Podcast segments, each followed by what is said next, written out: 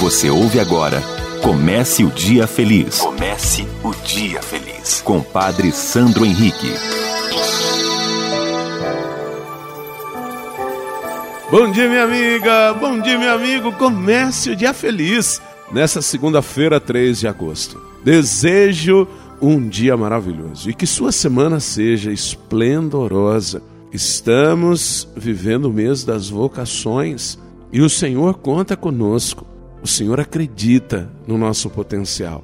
O Senhor acredita na nossa força. O Senhor acredita que somos capazes de trilhar um mundo melhor, exercendo nossas funções, os papéis que temos na sociedade, mas motivados pelo amor, pela misericórdia.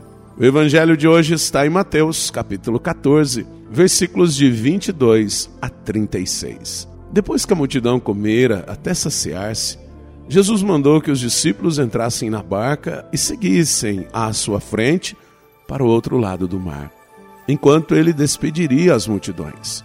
Depois de despedi-las, Jesus subiu ao monte para orar a sós. A noite chegou e Jesus continuava ali sozinho. A barca, porém, já longe da terra, era agitada pelas ondas, pois o vento era contrário. Pelas três horas da manhã, Jesus veio até os discípulos, andando sobre o mar.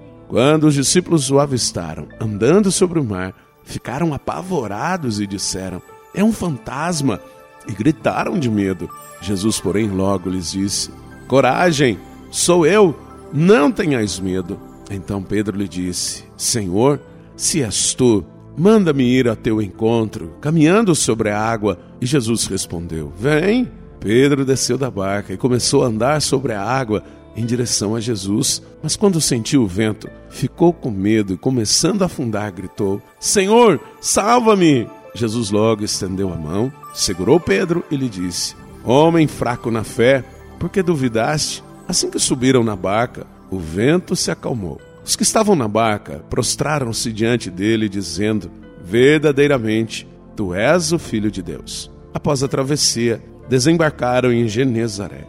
Os habitantes daquele lugar reconheceram Jesus e espalharam a notícia por toda a região.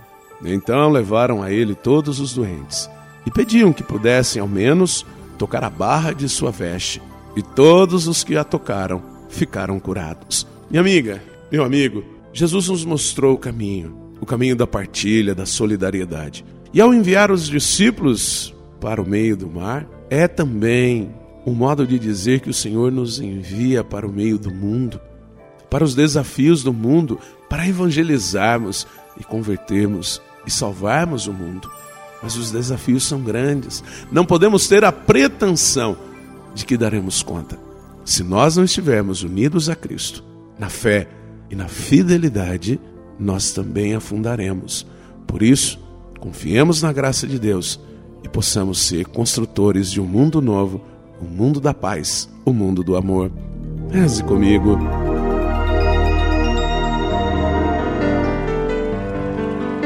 Pai nosso que estais nos céus, santificado seja o vosso nome, venha a nós o vosso reino, seja feita a vossa vontade, assim na terra como no céu. O pão nosso de cada dia nos dai hoje, perdoai-nos as nossas ofensas, assim como nós perdoamos a quem nos tem ofendido, e não nos deixeis cair em tentação, mas livrai-nos do mal. Amém. Ave Maria, cheia de graça, o Senhor é convosco. Bendita sois vós entre as mulheres, bendito é o fruto do vosso ventre, Jesus. Santa Maria, Mãe de Deus, rogai por nós, pecadores, agora e na hora de nossa morte. Amém. Glória ao Pai, ao Filho e ao Espírito Santo. Como era no princípio, agora e sempre. Amém.